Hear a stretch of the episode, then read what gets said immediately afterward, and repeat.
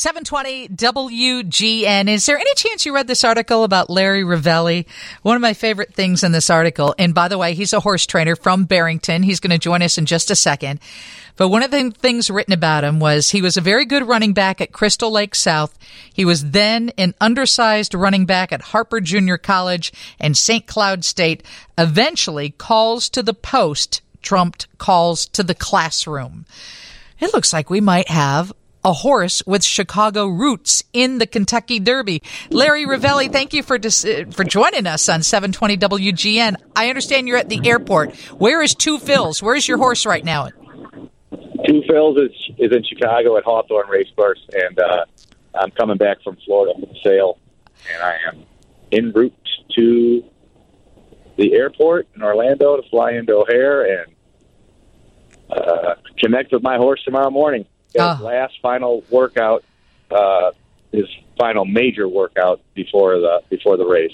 Before he Right, goes to Churchill Downs? Yep, Oh my gosh. And have you had a horse in the Kentucky Derby before? I have not. We've had several in the Breeders' Cup, but uh, this is our first one in the Derby. And is it true that you go past Arlington and you still get tears in your eyes? I just don't know. It's not quite like that, but I told. I think I told O'Donnell. I said every time I drive by that place, I want to cry. Yeah, yeah. Yeah. It's it's it's hard. It was such a beautiful facility and to think that it's yeah, I mean obviously the Bears will be playing there at some point, but boy, people in the horse world certainly miss it. Okay, so um how did your horse get the name Two Phils? Uh, the breeders uh, is uh, Phil Sagan, and I believe one of his buddies, who's uh, a, a, a lifelong friend of his. Uh, his name is Phil too, so I think they both got together, and, and they're both named Phils, obviously, so they named it two Phils.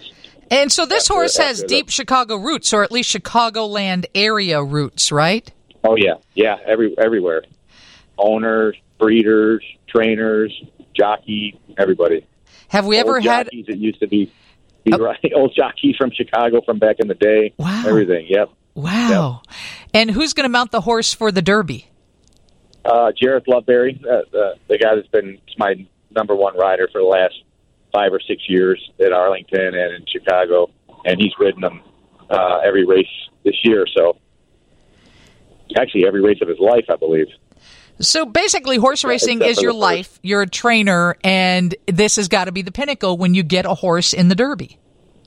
Yes, yes, it is. It's like the Super Bowl of of uh, you know horse racing, and the Breeders' Cup is pretty comparable. We always kind of tried to you know motto or try to get to the Breeders' Cup, and uh, we got the horse and uh, to get us to the Derby. So we're we, we we've checked all the boxes. Now we're just uh, counting days, and hopefully everybody stays healthy and uh, we make it. Yeah, that's People really what it comes business- down to, right? people in the horse business, people in the horse business know. They go, "Oh, you made it to the Derby." Not yet. We didn't. We still got eight days or twelve days or whatever it is. you know, their head could fall off tomorrow. So I've seen it all happen in thirty years. So, but uh, barring any catastrophes, we should be good to go. I adopted a horse off the track at Del Mar. Let me tell you, that's a challenge for someone who had never had a horse before, and uh, and uh, you you just don't realize how fragile they are. We look at them as these big, huge, strong, magnificent creatures, which they are, but they're Yep. fragile. They're very fragile. Oh yeah, yep, for sure. And so, for people who aren't familiar with the Derby, how many horses run? I believe there's going to be 20 in this in this race, and it's normally a full field of 20. Occasionally, you'll get a scratch here or there if something happens, but I believe uh, they're going to card 20 horses for the race.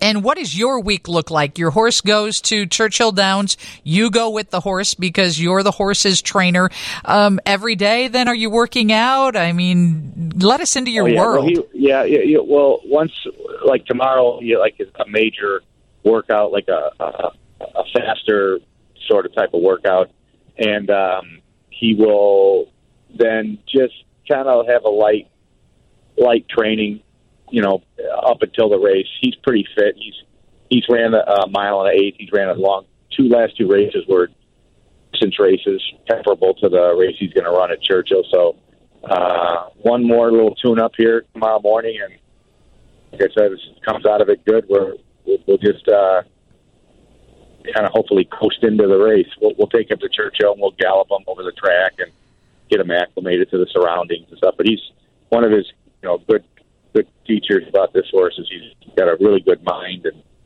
certainly rattles him. He loves to sleep sleeps all day long, which is one of my favorite characteristics of a horse. Oh my gosh! When my horse really bothers him, which when, is good because there's going to be a lot of people there. Our farrier would come out, and the farrier would like get the horse's head off my shoulder because he would just fall asleep. and people are like, "How can this horse fall asleep?" I'm like, "They can fall asleep." Uh, this is Larry yep. Rivelli. He's a horse trainer from Barrington. Been in the business his whole life, adult life, and he's got a horse that is going to run the Kentucky Derby named Two Phils with Chicago roots. And did this horse race at Arlington? He did not. He was, Arlington was closed before he ran. He's he he was two last year, so three this year, and uh, he raced at, a, at several different tracks. He raced in Virginia. He raced at Kentucky. He raced. Uh, where else did he go? Virginia, Kentucky. He's had about three or four different racetracks that he, that he ran at. Uh, Turfway again, which is also in Kentucky. Um, horse has been well traveled, that's for sure. Yeah. So, and and I think that people aren't really aware. You're not putting these horses on airplanes; they're being trailered, but very high end trailers, right? Oh yeah, yeah, oh yeah. They're big, giant. They're they're stalls that emulate the stalls that they live in at home every day. They're big, giant stalls, and air ride, and yeah, it's it's it's it's, it's like riding in a Bentley.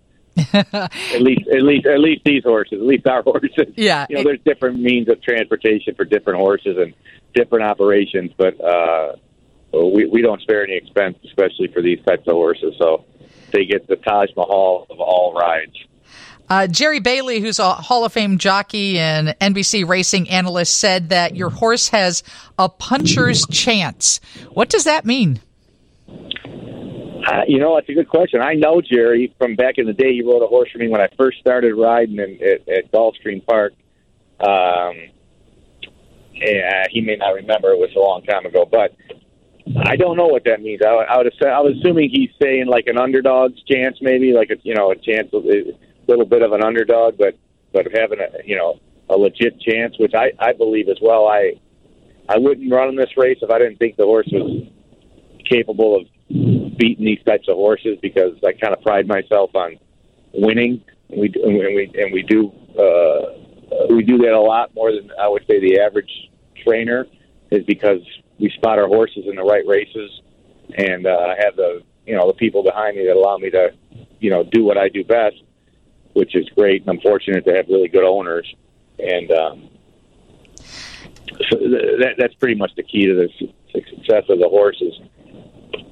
I don't want I don't want to run the horse in the Derby just to run the Derby. Let's right, right. Way. You want to win. You want to win, and yeah, as you exactly. should. This is Larry Rivelli. His horse is Two Phils. It's running in the Derby. That's a week from Saturday. And I don't know the value of your horse. I have a good idea of what some of these horses go for. But if the horse was to win the Derby, would the horse's value then be ten times what it is now, or twenty times, or hundred times? How valuable does that horse become once it wins the Derby? I would say it would be ten times more valuable, maybe fifteen times more valuable. Oh well, just uh, because he will be, he would have the opportunity to stand to be a stallion. Right, right. He would stand, he would stand stud. That's that's yeah. what make a big difference. Well, I I wish you all the luck in the world. I hope that you're in the circle. Me too. Absolutely. All I right. We'll be rooting for you, Jerry. Thank you, or Larry. uh, thank you so much for joining us. You got it. Thank you, guys.